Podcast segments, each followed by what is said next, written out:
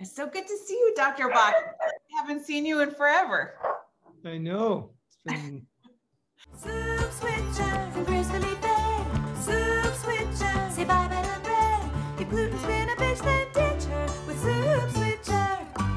Well, I figured it would be a great time to interview you because it's Lyme Disease Awareness Month, and you know, Uh-huh. it all it all is good information, especially coming from my doctor. Generally, how do you contract Lyme disease? well, Lyme disease is is um, an old term. It's really tick-borne disease because Lyme disease denotes uh, infection by the Lyme bacteria Borrelia. But we usually look at tick-borne disease as a, a bunch of other vectors called Bartonella, Babesia, Anaplasmosis, Ehrlichia, certain viruses. So the way that you get a vector-borne disease uh, is mainly from a tick, but also with the other infections, you can get them from other vectors like fleas and mosquitoes and different uh, things like that. So it doesn't have to be from a tick, but the most common is a tick. I mean, right now, you know, one of the things that I get a lot is how did you get Lyme disease in California? There are no ticks here, which I think is a common misunderstanding because Yeah, the, you know, tick-borne disease is throughout the whole United States. And I, I I saw an infectious disease that said that there's no um, tick-borne relapsing fever in California. And then I pulled out some articles that showed it was rampant. So there, there's different people in different fields who have different opinions, but really, basically, if you look at the data from CDC in, um, okay. If you look at the data in uh, 2013, there was 300,000 new cases of Lyme a year. Now, the, the data that just came out this year is 476,000 new cases. So it's really in, in increasing. and you could have it and not know. I think the another common misunderstanding is that if you people are like, well, I never had a rash, I never had a bullseye bullseye rash. The first time I got bit, if I got bit, um, I never I never knew I had it, and I never had a bullseye rash. So Yeah, you know, sometimes less than 50% of people, even more so in kids, don't don't find the rash. So first of all, uh, 55% of people may not see a tick bite. Then if you get a tick bite uh, and you get the rash, that's pathognomonic, then you have the disease. But 50% of people don't get the rash. So basically, tick-borne disease is a clinical diagnosis. And um, I can't stress that enough. All the time I see people in the office that come in suspecting uh, tick-borne disease, Lyme disease, and they and they went to a cardiologist and they went to a neurologist and they went to their primary care and they went to an immunologist. And I call them the usual suspects because they're looking at their isolated thing and they say, well, no, the test is negative. Um, first of all, one of the big fallacies with the test is they do an ELISA test, which is 49% sensitive, and then they won't do a Western blot if that's negative. But I don't do that. I do the ELISA and the Western blot plus other other tests. But I constantly, uh, when I lecture or tell patients, you know, if you have the symptoms and you have a negative test, you know, you have to make sure you don't have uh, Lyme disease. And often I'll treat a patient with just the symptoms. They don't have to have a positive test. And then they'll come back a couple of weeks later and they'll be 50% better on whatever treatment I did, whether it be antibiotics, herbals, ozone, you know, just depending. Well, I think that that's also like um, I feel like by the time people get to you, they've already seen multiple doctors. I mean, wouldn't you say? Because nobody assumes that it's going to be Lyme mm-hmm. disease. It's you know, it's you go to a, you think it's fibromyalgia. You think like you know, I thought it was neuro because I was getting migraines and tremors and things like that. I also went to a cardiologist because I had postural orthostatic tachycardia. The last thing that I was diagnosed with was Lyme disease, which was after seeing 19 different specialists. So, and um, I'm assuming that when you see people, they're sick. Yeah, you know, and I go over their whole history and I go over everything that the specialist said. So in in a way, I have the advantage because I don't have to be the first one seeing a real difference. And sometimes I am, but I mean, if someone comes in with, you know, the specialist said, you know, well, look, you have fibromyalgia. That's it. And then you go to uh, infectious disease, and he says, well, I don't know what you have, but you don't have Lyme. That's a common thing. Um, what happens is, it's interesting. I, I, I see a lot of complex problems, but lately this spring, I've been seeing a lot more of people who just have a bite or, or just you know, had contact with ticks, but they're not happy with where they're going. So, for instance, IDSA says that if you have a tick bite, you take two capsules of doxycycline. That's a faulty study. ILADS believe three weeks for a, a tick bite that's been on for a certain amount of time, you know, and is engorged. And, you know, you have to ask the questions. It's not just if it's crawling on your skin and you get three weeks of antibiotics that, you know, that's not appropriate. But I had this uh, mother who brought in her child and had a tick bite that was on for two days. And so she went to urgent care and they gave a week of antibiotics. I didn't understand this at all. So either you go with the IDSA and you do two and, and you have that philosophy, or you go with ILADS and you give three weeks. But giving a week, you know, even the, mo- the mother just said, I'm I'm going to call Dr. Bach because, and I said, of course, you know, a week is not enough. You know, had a, a bite that was on for two days. It was engorged. It's got to be on antibiotics for three weeks because when you leave Lyme and, and it's been there for a while, it's harder to treat, but it's so it's so much easier to treat in the beginning. So if I had not known, would I would I have been able to get treated right away and like not have yeah, sure no you know as long as you treat the Lyme it's real treatable when it's first discovered now the only thing is you can't always assume that it's just Lyme so if you treat Lyme and they and someone doesn't get better well did they have babesia or bartonella uh, transmitted in the tick those get treated by different antibiotics or different treatments sometimes the tests aren't aren't showing up, but they have the symptoms. You know, if you have if someone has you know cardiovascular symptoms, POTS, chills, fevers, certain kind of headache, chest pain, anxiety, that can be a Babesia picture. Bartonella is is a different kind of picture. Bartonella can be like Lyme disease, but more neurological, different kind of headache, goes to the GI tract, as does Lyme but, but Bartonella particularly causes GI symptoms, swollen glands, ocular or eye problems, heart problems, as can Lyme, you know. So it's just important to assess all the symptoms someone's having, rule out is there anything causing it? Is there a suspect of a tick borne disease? And then get the testing and then decide what kind of treatment and support for their body you're going to do. It's it's it's it's it's basically uh, a lot of times detective work.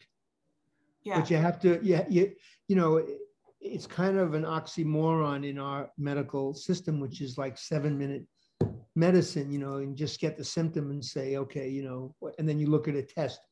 You know, a lot of the doctors coming out now, they're so dependent on tests, they, they don't use their brain or their knowledge about stuff. They just, you know, test is negative for Lyme, they just say, nope, you have all those symptoms, but it's not Lyme. I don't know what it is.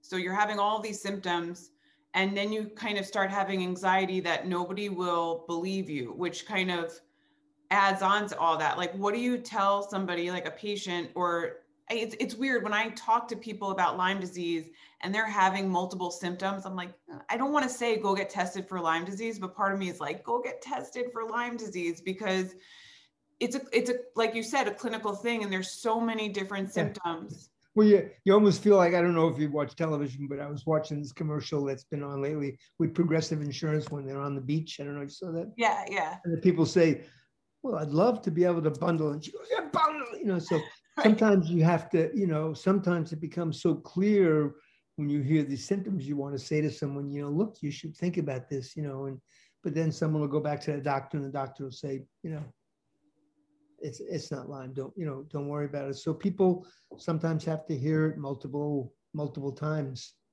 you know, like that. I also, I mean, even, I mean, from the first time we met and I came into your office to now, I'm in a very different place. You know, I was very sick when I first saw you. Um, but I still call you. We still, I still have issues. I still have flares. I still have stuff going on. I mean, not, not comparatively to what it was six years ago.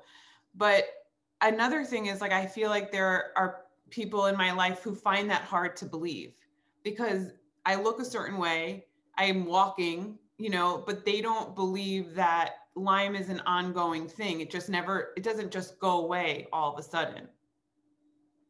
And so what do you say, like, how do you, how do you explain that to people? Well, that's just the nature of the disease, and, and uh, it's unfortunate. You know, I, I was on a, a, a recent um, program that was a joint um, project between the, the government and one of the foundations for Lyme, and it was called LymeX, and it was uh, a whole bunch of, you know, um, conferences and and kind of everybody pooling their information, and there were patients on and there were doctors on and stuff, and one of the biggest um, things was that people don't listen, you know, that someone's been to see 20 doctors and they don't listen.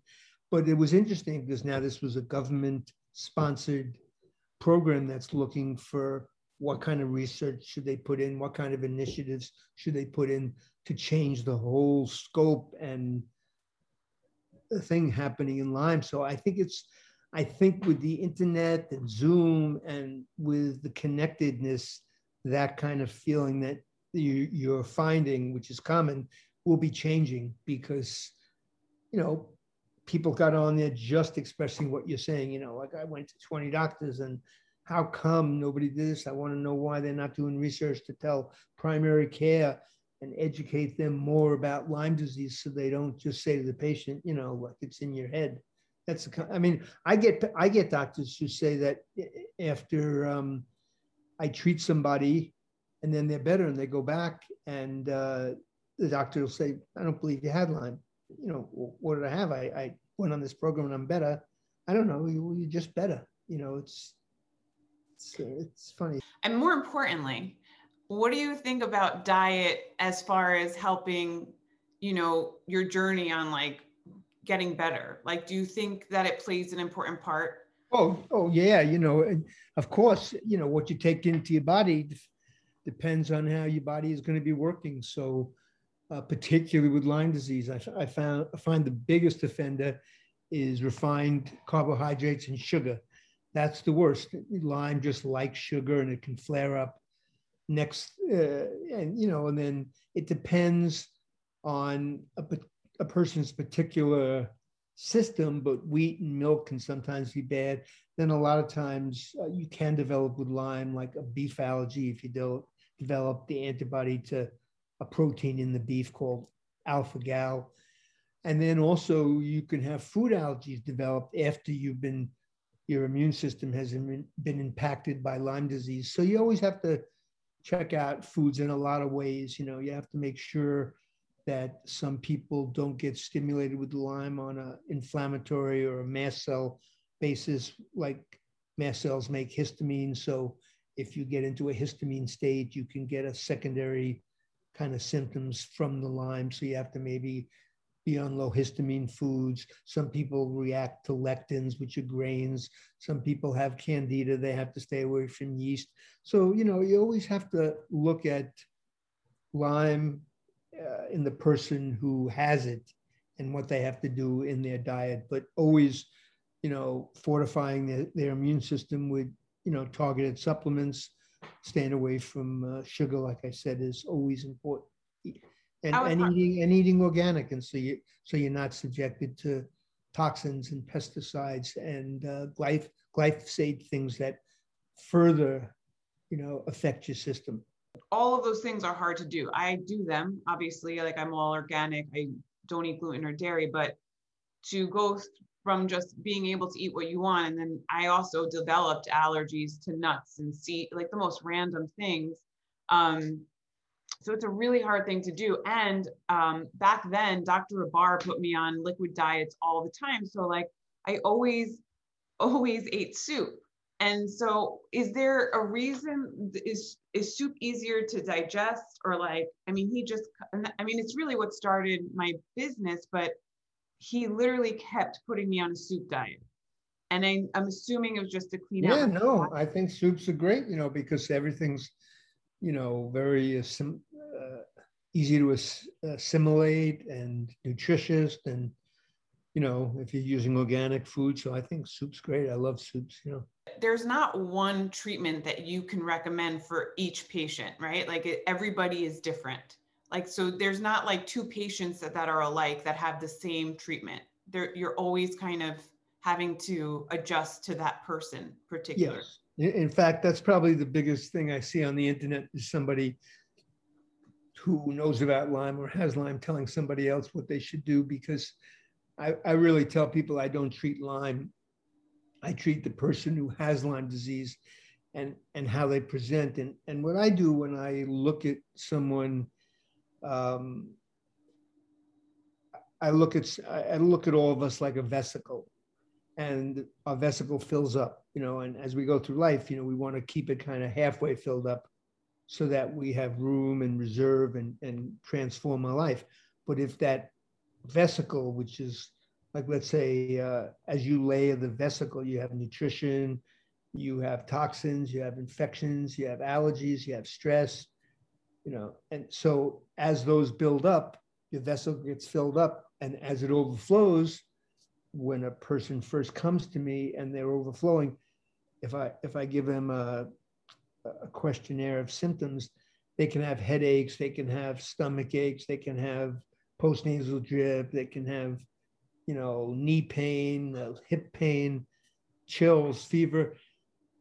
If you try and some get rid of one of those symptoms by just giving medicine, you're just chasing the symptom. Instead, if you look at it on the overall body, if you detox them and increase their immune system and treat their adrenals, which is your stress gland, and then you get that liquid down in their vesicle, then they go along, they feel much better because they're not having their symptoms.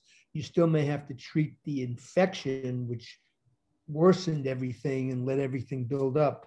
But if you look at someone like that, you're you're not looking at at them uh, with the premise of old medicine, one disease, one symptom, one medicine. You're looking at them like what is their body's symptom telling you that they need. Yeah. That makes sense? No, it does. I mean, no, I, I get it. I don't, I, I have, you know, now I have Lyme friends and we treat very differently. You know, there, there's what worked for me didn't work for somebody else. Like what I have reactions to, like I, I can't stand Myers, uh, like the, the drip, like that always burned my arm and like made me uncomfortable. And some people swear by that, you Yep. know, whereas I could take a glutathione push and be fine. Somebody else reacts to that terribly. You know, I liked UVLRX. It didn't work for other people, and I didn't. I didn't take to ozone. You know, I did try as many things as I possibly could to see what worked for me, but my my path is so different than some of my friends who who are going through it or who are in it.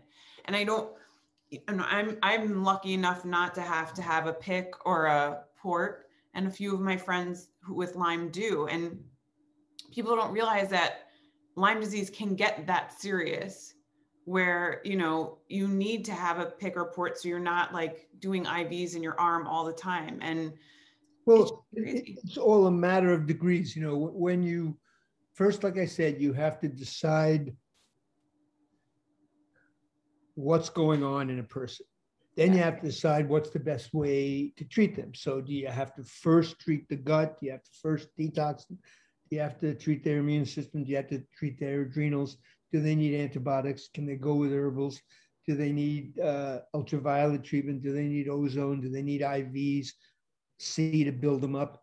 And it and so um, like a lot of people want the cookbook. They want, hey, I what do I do? You know, and a lot of times I have to pull people back and say, you know, look, I, have to look at this and decide, you know, according to, you know, my, my first visit, you know, what's going on in your body. You know, if I get it, so if I'm looking at someone who is toxic, you know, then I might have to treat the Lyme, which is making them toxic, with antibiotics and also do a uh, detox.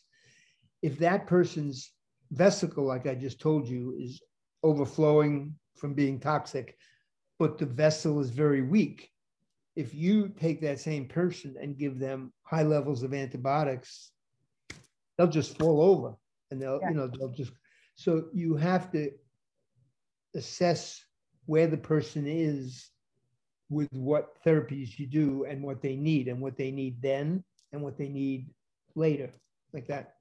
What would you say to somebody who comes in and just doesn't see a light at the end of the tunnel? Like, what would you kind of tell them? Well, for you know, you you you ne- you know, you never give false hope, but you also you also uh, I'm always open to being in the question. You know, like for instance, uh, you're talking about the patient who's done a lot of things. So when I look at a patient like that, I, have a talk with them, like, and I'll say to them, well, well, this is what we know about your illness. This is a circle, and so the first pie of the circle is what you know. So you went to your primary and you went to the neurologist and you have neuralgia and you went to the rheumatologist and you have fibromyalgia. Then the other pie is what you don't know. And then what I tell them, what's the rest of the circle? And what the rest of the circle is what you don't know that you don't know, the knowing of which could help you. So that's why there's always hope because depending on where they were and what they're doing, there's a whole area of what I call being in the question. Like, what's going on with this person? And if you find that, then you're going to help them. So then you have to really cut through what what they've the trauma that they've had, maybe even in the healthcare system, that has caused that hopelessness. Yeah. So you know that you have to do that. Yeah. What about um, if you were to like, what would you recommend is the best test to get? I mean, I went, I went and got IGeneX. Ultimately, was what I got, and I I tested for Bartonella, Babesia. I've tested for all of them, but that was the test that I took. Like, what is your recommendation for somebody who may or may not know? Well, you know, like I said, again, it's a it's a clinical diagnosis, but the tests support it, and it's always good to have the test because you don't really know if you have a lot of symptoms. You can have multiple infections. You can have, you know, Bartonella, Babesia, Lyme. They're all treated differently. Um, so yeah, so I mean, there's there's different testing out, out there. There's the hospital, like there's a hospital labs, which I find uh, a regional and they and they don't use as many good antigens as IGeneX. Their testing isn't as good. Uh, there's LabCorp and Quest and different commercial labs, which I often find to test a negative, and then when I do it with a specialty lab, it's positive. So then, you know, there are a whole bunch of labs. Uh, is one. Uh, there is one that I've been using in Europe called uh, Red Labs, which is has been finding a lot of relapsing fever and Miyamoto, which are, you know, things that have just come out the last couple of years, which some of the regular testing doesn't find very easily. So it, it just it just matters, you know, and often like you know the funny thing is sometimes I'll do a good test like IGeneX, and then I'll do something from Galaxy, which is another one for Bartonella, you know, and maybe one will be positive for Bartonella, the, the other one won't. So it's really, you know, in an ideal world, if you have a really mys- mystery case or hard case, you probably should do all of them. Although what happens is then there's a cost factor because a lot of these labs may not be covered by someone's insurance. So you, you have to walk this line of, of you know, uh, not overburdening the patient with finances, but also doing the best testing that you could possibly get. So let me ask you this. It's not about Lyme. It's about soup. I sent you a box of soups a few weeks ago. Did you enjoy them? Yeah, They're all great. organic. Yeah, really good, really good. Yeah. They're gluten free, they're dairy free. I mean, this all stemmed from Lyme disease. My soups all stem from Lyme disease, and then being told by you, by Dr. Abar, to to change my diet, and um, now I I I'm pushing soups on you. So That's good. Yeah, I think it's really good for patients because first of all, it's nutritious and also you're a valuable resource. So you could have an add on add on to the soup all the information about Lyme disease. That's good.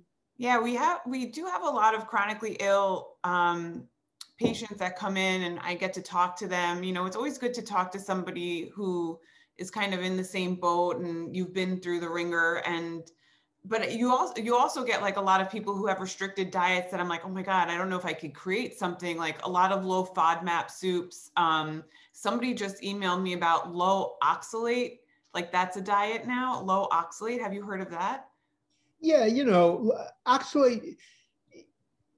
I don't. I I see people who have oxalate problems. That's people who have like really bad fibromyalgia. You know, oxalate crystals cause they can cause stones, calcium oxalate stones. Um, I think it's much more common in a yeast patient to see that they have high oxalate. So if you get the yeast burden down and put them on a yeast-free diet and treat their gut, their oxalates will go down. But if it's if it's a real oxalate problem, which can be congenital, it can be how your genetics is how you metabolize oxalate and you get too much oxalate. I'm gonna have to research what I can make, like an asparagus soup. I don't know. I have I have to do my I have to do my due diligence over here. Asparagus is uh, is also good as a prebiotic. Oh, So if you really? have somebody who's on a a uh, probiotic, they need prebiotics because prebiotics are what the uh, probiotics feed on. I was thinking of testing an asparagus dill soup. It's two things that people well, are. let's say you should you should make up a um, the things that are high in uh, prebiotics are onions, leeks, Oh, we have a potato. asparagus, Jerusalem artichoke. That I mean, that's very specific. Jerusalem artichoke. I'm writing this down. Yeah, I love make, an artichoke. make a sample soup and send it to me. I will they send it have a- Are you kidding? Mm-hmm. Of course I will. When are you coming back to LA, Dr. Bach? I'm trying to arrange it sometime in uh, July or something like that soon. Yeah. I think this is good though. I think that I um I like talking to you about Lyme disease because even though like I've read so many articles and I read as much as I can about it, I do think it's important for he- people to hear you know from a medical professional versus like what I say to my friends, you know, because sometimes it's hard to believe that people go through it's a sickness and people are sick and it's uh, it's hard to believe because the there's almost like a cloud over Lyme disease. Like it's almost like not, it's a non-belief, like there's so many non-believers that it's actually a sickness. Like that people actually have ailments from it, that it could be serious, that it could be fatal. Um, and so it's good that I'm talking to you about it because I think that there needs to be more light shed on it. You know, what you Oh, said. oh, sure. Uh, uh, from this uh, Lyme X that I was at, that, that's one of the things that came out of it, where it was like, you know, the healthcare system is not listening to patients. They're not, you know, they're they're interested in doing, you know, esoteric research or getting funds, you know, for about tick distribution in the United States, but they're they're not really doing stuff to help the patient deal with what the ramifications of the illness are. They are saying though that, you know, a lot of these long haul COVID patients are having similar Oh, Uh, yeah, that, that is definitely, uh, yeah, no, in other words, I, we talk about that all the time in ILADS when we're with the board meetings and say like, you know, long haulers, they're now accepting is a post-COVID thing, but they've been fighting, you know, the sequelae of Lyme for so long. But Yeah. now I think this is going to make it much more um, out in the open, you know. I hope so. Because I mean, what happens with COVID is, is very much like Lyme, you know, yeah. I hope, I mean, obviously, I, I don't wish anybody to have you know, long haul symptoms with COVID, but it is like when you hear that people are having POTS, which is it's a scary thing to have. You're just like, oh, I I completely understand that, but a lot of COVID patients are, you know, developing postural orthostatic tachycardia. That's scary when you don't know what it is and it's not recognized. So um, I do think that maybe that will hopefully shed some light on other autoimmune diseases that, you know, that don't kind get the recognition that they deserve. So I'm hoping that's the case. Um, but I'm also hoping people stop getting sick. So that would be that would be the best thing. Yeah, you know, when, when you're knowledgeable about Lyme and the herxes and the inflammation, you know, uh, that really transposes right to COVID because, you know, the inf- inflammation that they started to see in COVID, we've been dealing with that with Lyme all the time, you Yeah. know. Well, I know I know I know a thing or two about inflammation. I've got a lot of it.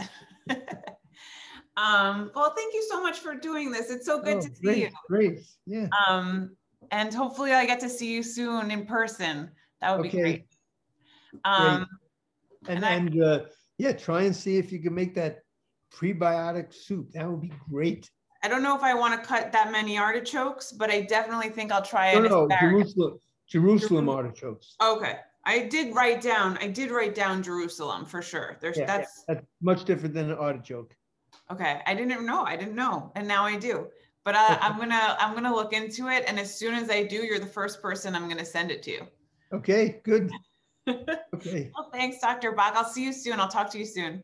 okay, bye. Okay, bye. Have a great weekend. She was a video switcher in TV at the time. Then, whoops, suddenly that girl's got Lyme. Her health is back on track because she switched up her diet. And now she's forcing all her friends to try it. Soup switcher from gracefully fed. Soup switcher, say bye bye to bread. If gluten's been a bitch, then